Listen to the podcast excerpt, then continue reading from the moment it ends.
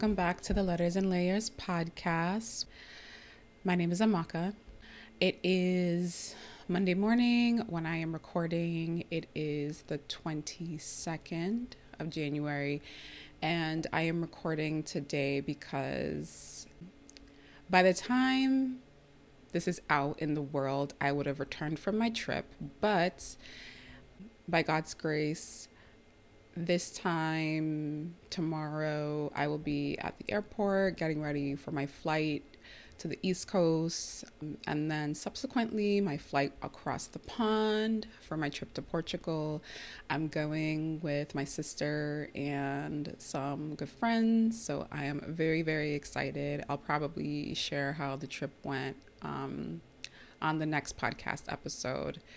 But yes, I am recording early because I just want to make sure that there is nothing that stands in the way of me getting this out on time with my trip. And even though I will be back a few days before publishing day for the next episode, I just don't want to feel like I'm under a crunch of time or anything like that. So I was like, you know what? Let me be, let me do the right thing. Let me be responsible with this and, you know, have time to take my time and record this episode. So yeah, things have been good with me. Um, it was a pretty chill weekend, kind of just getting ready for the trip. But honestly, I just kind of want to dive into the topic of this episode. And I am so excited to finally be getting back to, you know, having completely book focused episodes. And I promise this is going to be the essence of the podcast this year and moving forward. Um, there are going to be non book episodes sprinkled in. And like I said on the last episode, I'm toying with the idea of maybe putting out like bonus micro episodes here and de- there, depending on when the mood strikes me and if I really have something I want to share. But yes, I want to focus this episode again, refocus it on books and particularly on books by Black female authors. So we're starting this with Thicker Than Water by Kerry Washington. I bought this book f- before the holidays. I can't remember exactly when, but it was maybe early December and I sat on it for a little bit, but I finally picked it up.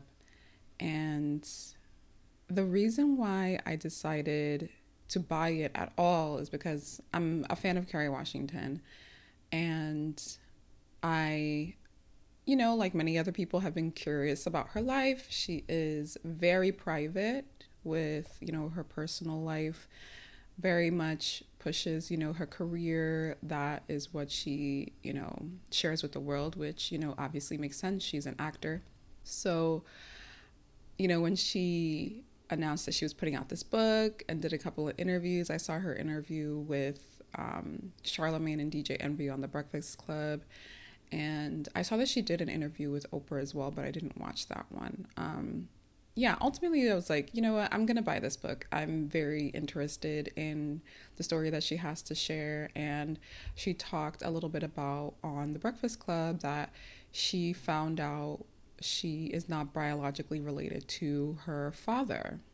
And that before she was born, her mom had a baby who was unfortunately a stillborn in a previous marriage, got divorced, got remarried.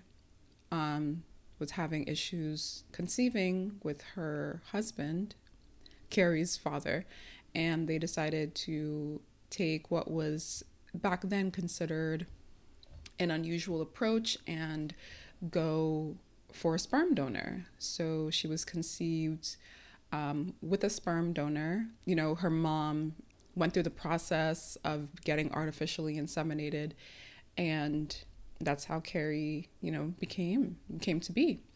Another reason why I was interested in reading it is because she's married to a Nigerian guy, an Igbo guy, um, Nnamdi Asomugha. Um, I'm not sure if I'm pronouncing his last name right, and I feel very ashamed because we are from the same tribe in Nigeria. But yes, she's married to a Nigerian guy, an Igbo guy. Um, I learned that her family kind of bestowed her with an Igbo name, which I thought was beautiful. Um, and she has very much made herself a part of the Igbo culture in her personal life, which she has shown snippets of here and there. So I really admire that too. Um, so, and I was a big fan of Scandal. Like, I've just liked her as an actress. So I was like, you know what? She is very private.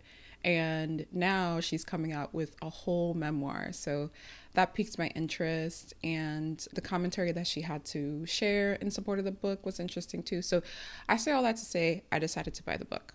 I finished the book yesterday. And by the way, I'm sorry if you guys hear like drilling. They are doing work outside. I'm really just trying to tune it out. But yes, anyway, we move. so, yes, I finished the book yesterday.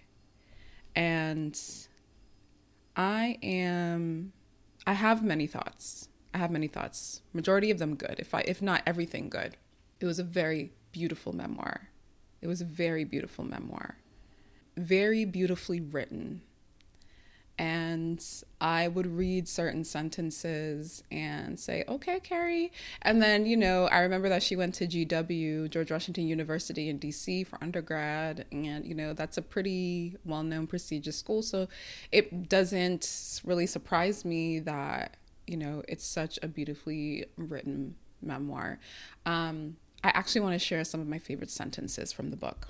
So, one of my favorite sentences is from page 61. So she here was talking about the dynamic between her mom and dad when, you know, he was kind of going through a particularly tough time and was drinking more alcohol. So she wrote this. I was fascinated by their dance. She was the resistant and resentful snake charmer, and he was her viper prepared to poison. He came home with slurred speech and sour breath, already missing his friends at the bar, the ones who never complained and who celebrated his charms. She wrangled his ego, constantly pirouetting through the landmine of its discontent, unclear that she would ever escape it. So, just the kind of like metaphoric use of words that she employs in this sentence with like the snake charmer and the python or the um, whatever type of snake, cobra, um, and then kind of doing that dance with the problem being his drinking and the mom kind of just trying to figure out how to handle him when he comes home and you know everything like that. So that was one of my favorite sentences in the book. Um, my next favorite sentence in the book is on page 65 and she is describing her panic attacks here that she started developing when she was really young because she would oftentimes hear her parents fighting at night, like almost on a nightly basis. And usually she would pretend that she didn't hear what was going on. And when they when she woke up in the morning, her parents pretended like nothing happened. But it got to a point where it was really affecting her and her panic attacks developed. So she wrote this on page 65. I developed panic attacks at night. They manifested first as a rhythm of anxiety that encircled my brain, then evolved into a rapid pulsing, a whirling frenzy of metallic thumps, like those nauseating old spinning rides at a county fair.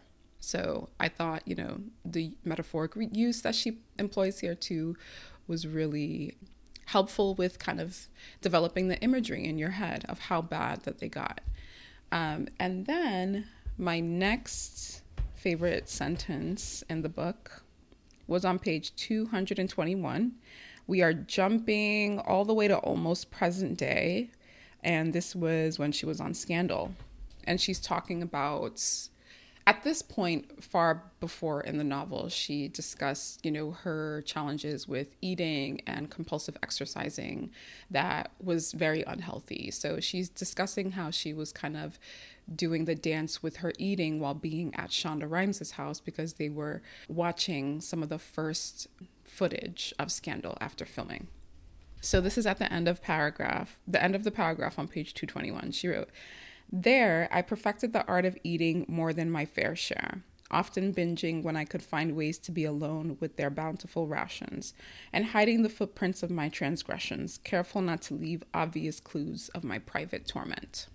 So, at this point, even with the success that she was having with Scandal and just getting to this point in her career, she was still struggling with this. Um, and I know that she has been open about being in therapy. Um, earlier on in the book, she talks about hitting rock bottom and finally seeking help for this behavior.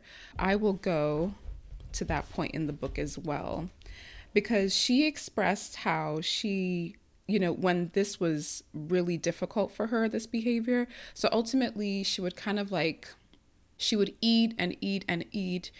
Um, and instead of binging, she didn't want to be able to categorize herself as like the typical um, person who was diagnosed with bulimia or um, anorexia. So she, um, in her mind at the time, thought that, you know, she could eat what she wants and to however extent, but she would just like exercise and exercise and exercise and, you know, for hours at a time. And it was just so unhealthy. So she did express how, you know, she tried to discuss this with her family members. And, you know, they would just come back to her and say that exercise is healthy. You know, there's nothing wrong with what you're doing. And I just kind of felt for her in those moments because she really didn't have anyone to turn to about the behavior that she was, you know, exhibiting. And it spoke to things are much better at, you know, in present day, I would say, even though there's still work to be done. But I'm I'm pretty sure at that time it was even harder to have discussions about mental health amongst black family members, you know, who even knew where to start with that. And now she's dealing with this, which is rooted in her kind of unclarity or lack of clarity about her identity at this point not knowing what you know the truth was about her and her parents not wanting to share it. Um, and honestly having no plan to share it until when she, you know, almost in present day, pretty much when she was going to do the Finding Her Roots show, and she um, wanted her par- parents to participate, and then they started asking questions, and then ultimately declined. And this is kind of how everything started um, snowballing to where the parents couldn't avoid you know, telling her any longer, um, because they do mention in the book that they considered her. Her dad was like, "There's nothing to talk about. Like you're my daughter," and her mom mentioned that they either would have taken this to their grave, or they would have like wrote a letter and given her instructions, you know, at the time or about when they were going to die, if they were able to anticipate it, of where she could find this information but it really wasn't their plan to let her know about this while they were still alive, honestly. So, yes, a lot of what her struggles are rooted in is having this internal disconnect with herself, but never being able to dig deep enough or know enough to find out what the root of all of this was. And now she's finding out because she has to find out because of this episode that she was going to be a part of. So, yes, the eating behaviors and the compulsive exercise is just a piece of the struggle that she was dealing with in her like late 20s and moving on. And she knew that she was a she knew that this was a problem and she was trying to find help. She was trying to find people to talk to. She went to her family. All they pretty much said was you know that what she was doing was good and she's just taking care of herself. She's just trying to be healthy. And there's a um in the chapter in education she talks about you know what she kind of experienced in this in this way. She says when i try to talk about it with friends and family i was told that everyone eats when they're upset and that exercise is good for you.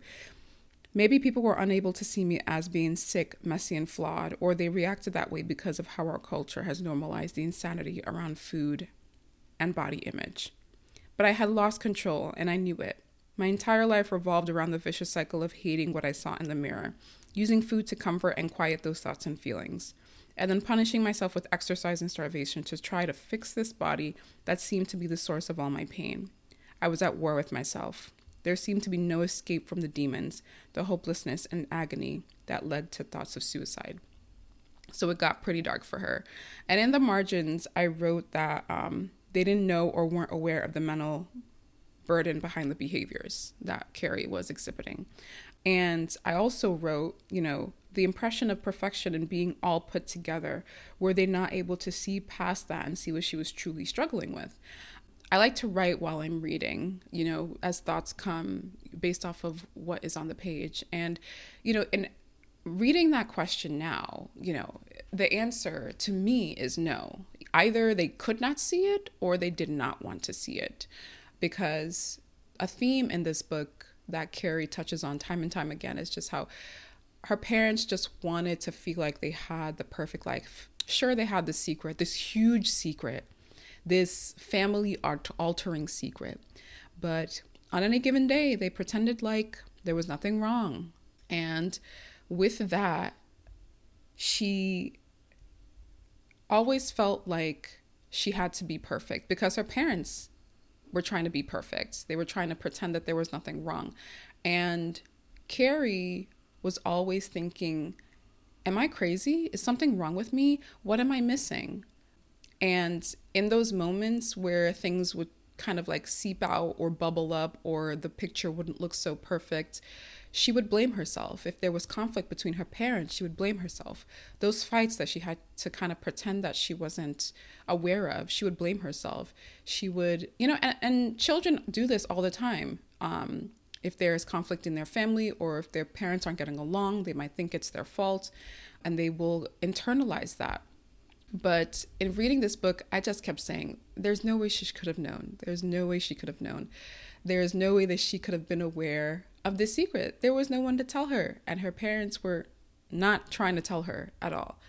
So I think that, you know, she was really in a tough place. And I don't know that she, you know, with therapy, she could have, and the, those supports and those tools, I'm sure she could have made progress, but there's only a certain level that she could have gotten to based off of this book and in my opinion that she wouldn't there's a certain point she would have gotten to that I don't think she could go beyond because honestly this revelation for her is a breakthrough.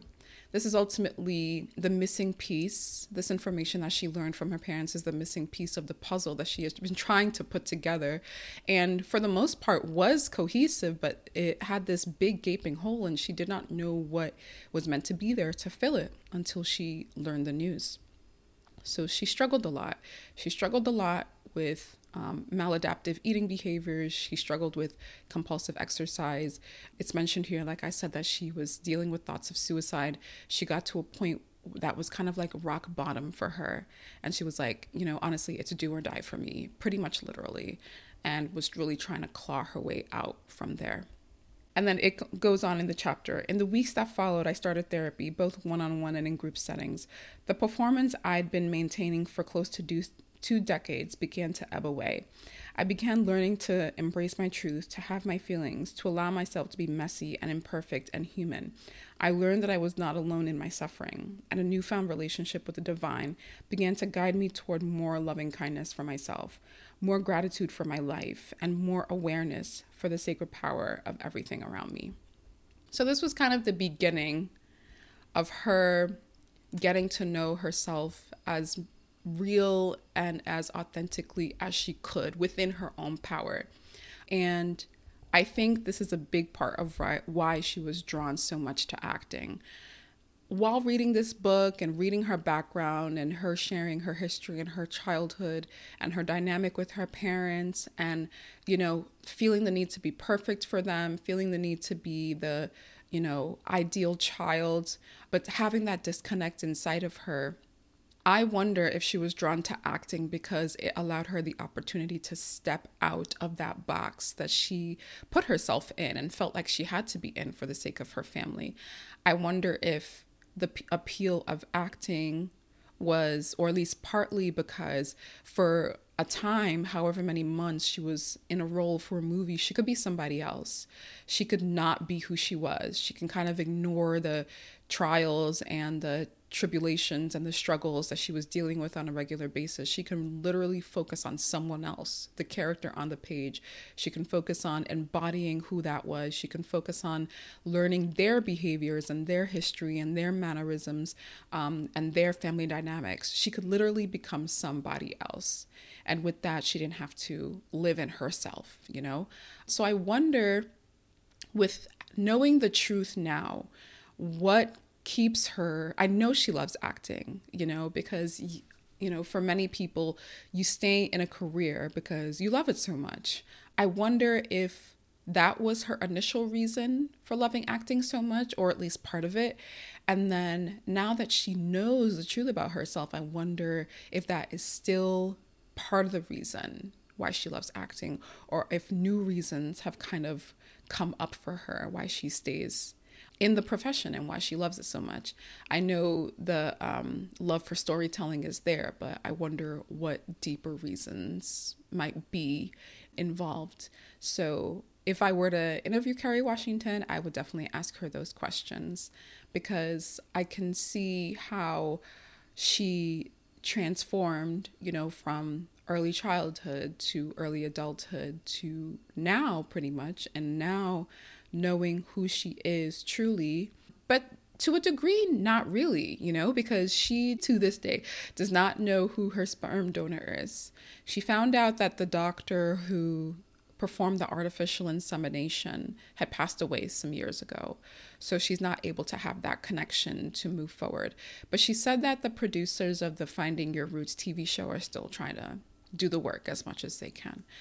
So, you know, she has really been so open in this book about um, her family dynamic growing up. And I wonder too how her parents feel about the openness and transparency in this book. I wonder if they've read the book. I wouldn't be surprised if they haven't, to be quite honest. Um, I wouldn't be surprised if they started reading it and stopped because in her quest to be in control of her narrative, which is well within her rights, and you know, tell her story. There are parts of this book that don't portray her parents in the best light. You know, I talk about the incessant fighting that she was a witness of when she was younger, even though she kind of had to pretend that it wasn't happening. And, you know, she talks about her father's drinking. She talks about the disconnection she felt from her mother. And she talks about how she always felt like there was like a wall or like she would try and get close to her mom, but her mom would not allow the depth of closeness that she was longing for. That's not the case anymore because everything is out in the open and the truth is out in the open. But she talks about these difficulties with herself and her parents. And I'm just trying to think if I was her parents, if I were her parents, like, how would I process all of this? Like, it would be really hard. And I wouldn't be surprised if they had a difficult time kind of wrestling with the reality of this book being, you know, a real thing and, you know, maybe kind of hearing things here and there, but not really reading for themselves. I don't know. You know, I don't know Kerry, I don't know her parents, but I'm just trying to think if I was in their shoes, like, what would I do? Um, because she she's very open in this book. She talks about in her like early 20s, late teens, early 20s, she had a fling or like a relationship with a girl. She talks about her feelings of dissatisfaction with the entertainment history in terms of like doing such good work doesn't necessarily mean that you're going to get the accolades for it even if you feel you deserve it, even if the people around you feel you deserve it, because the you know recognition that you get from the golden globes and the emmys and the oscars and the sags and all those like performances of who is the best is behind the scenes you know you have to kind of be willing to campaign for those accolades and you know some people are willing to do it some people are not certain celebrities come to mind who have had more of like a public struggle with this. And there are certain people that are fine with it. They are fine to kind of go on the talk shows and go on the press circuit and talk about the movie and everything, and the buzz is building and all that stuff. And there are celebrities that aren't really about that. Like they kind of just want the work to speak for itself. And sometimes that breaks through and the accolades, you know, they rightfully receive them. And sometimes it's the campaigning, it's the going around, it's the working for the popularity that ends up kind of doing, making the decisions. So that was that was interesting to read because you wonder with certain movies and certain TV shows and certain actors and actresses like they did amazing this was an Oscar worthy performance. And you ask around and people agree with you, but they don't get those awards. And you're like, what? This does not make sense. This does not make sense. So her providing that insight was um, helpful because I'm like, oh, because if you don't want to play the game to a degree, you are not going to get the awards, and that's that just is what it is. So I want to also share some of the most insightful parts of the book for me. Kerry, when she kind of came down from the dream of acting into the process of acting, into the auditioning, into the rejections, into the hoping, and then hopes being dashed, like her going from deciding to do this to where she is today, as with many actors and actresses, is a long history and journey of trial and error and rejection and self doubt and lack of confidence and low self esteem because of just what the industry is and can be. And I feel like Kerry thankfully had some of the right people in her corner in terms of certain family members, her cousin Michael, who told her how to approach an acting agency that would represent her told her that he should interview them just as they're interviewing her. And I think she applied that to that process, and that impressed the acting agency to where the interview went well. And then she had certain people in her corner. There was a secretary or administrative assistant at her middle school, I believe, who knew of Kerry's acting pursuits and how good she was, and had a friend who was in the industry who she connected her to. So, you know, a big part of it is her talent, obviously, but sometimes talent will only get you so far if you don't have the right connections and you don't know the right information. So I think about that. I think about how, with her process of going, of entering the process of acting and not kind of having her head in the clouds and dreaming of what it would be like, she came to this revelation, and I'm going to read it for you. It's on page 131. This was amazing to read. She writes Auditioning is one of the areas in my life where I learned the hard way that I needed to take hold of the concept of success and wrangle it away from the grip of others to define it for myself. This may sound strange coming from a person who is considered generally successful, but I don't do well when my goal is to be liked, loved, popular, or famous.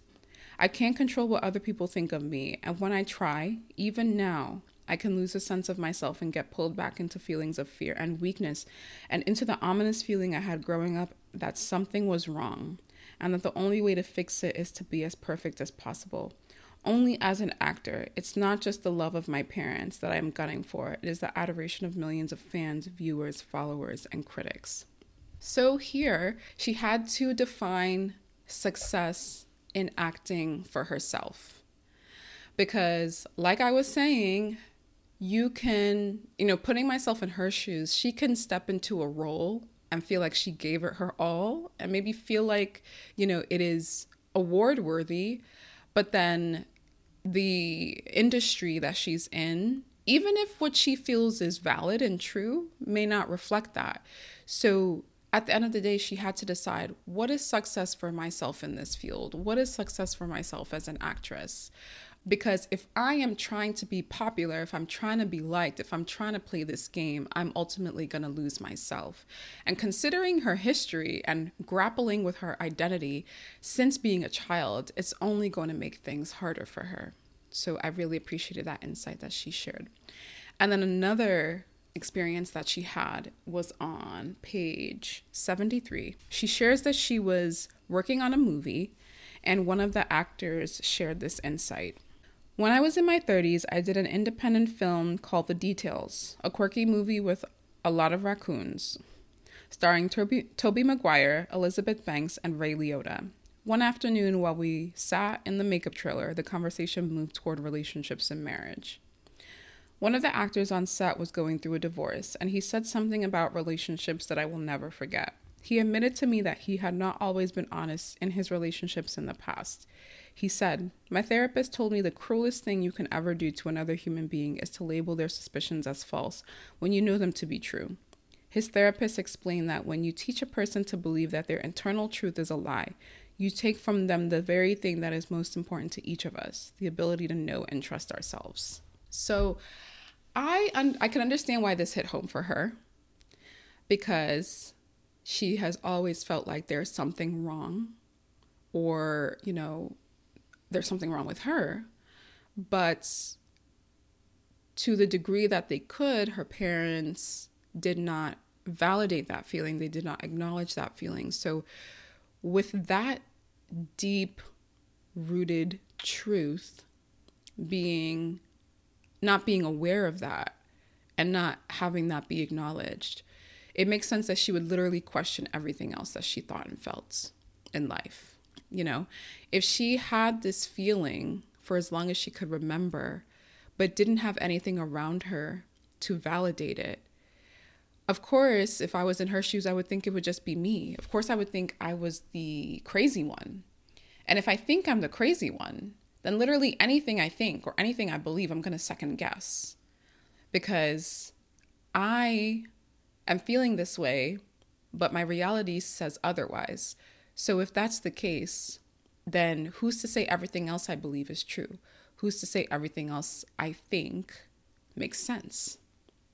So I definitely understood why that conversation that she was having with the actors resonated with her. Um, I really appreciated the insight she gave about separating the act of acting or the process and the industry around acting, separating that from success and her having to define that for herself. Because if she allowed herself to get sucked into the vortex of everything that is separate from the craft, she could lose herself. And maybe, who knows, she might even resent the um the acting itself and you know maybe she would not be in love with it anymore so this book i really loved it. I loved it. Um she was so open. She was so honest.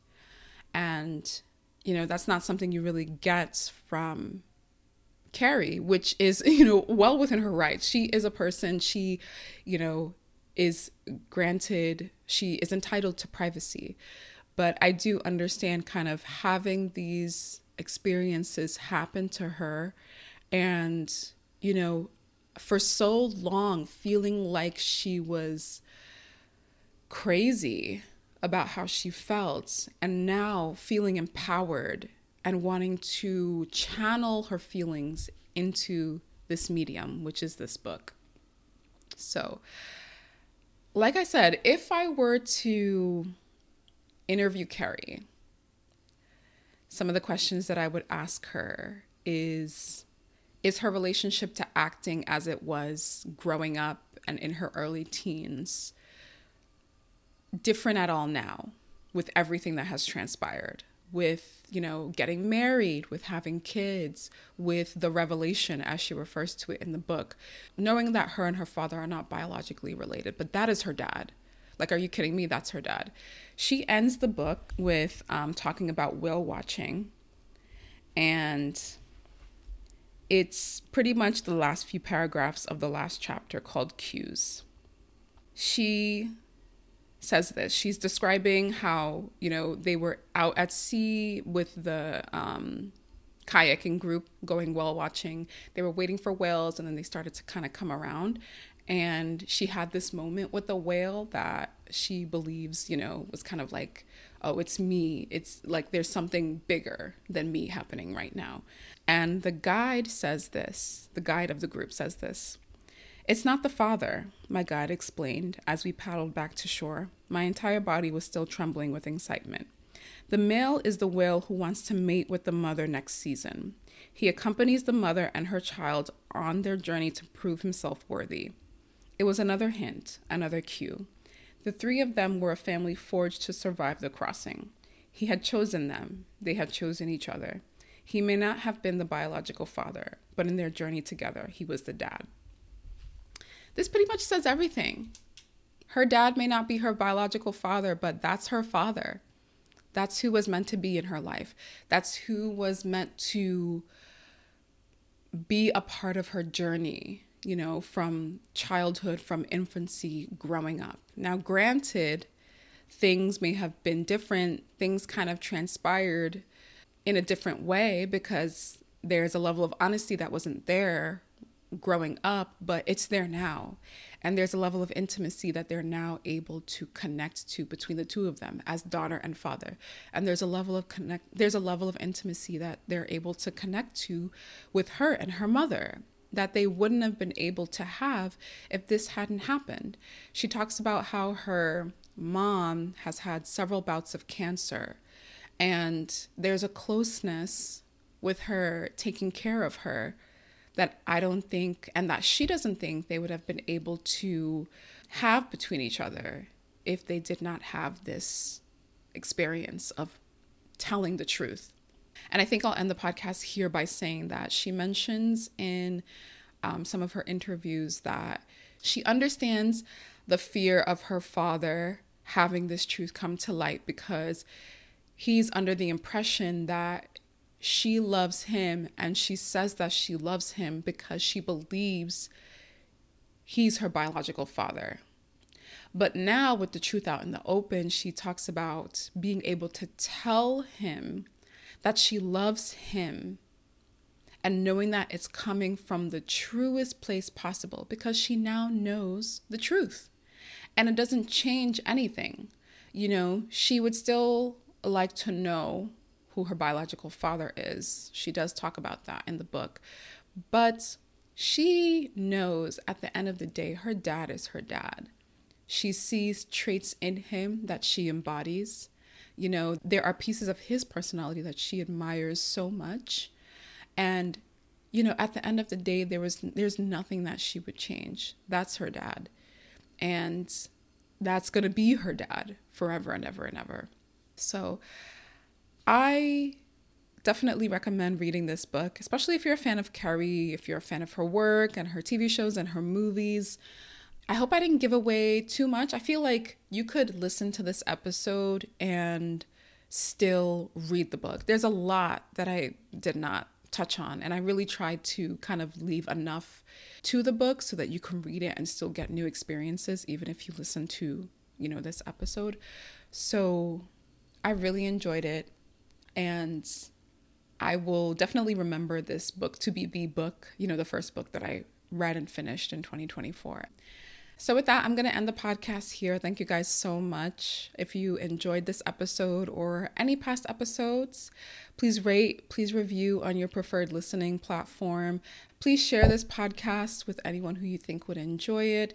Please reach out to me at um, contact at the letters and layers.com. You could also reach out via my social media handle on Instagram. And again, thank you so much for listening, and I'll talk to you guys in the next episode. Bye.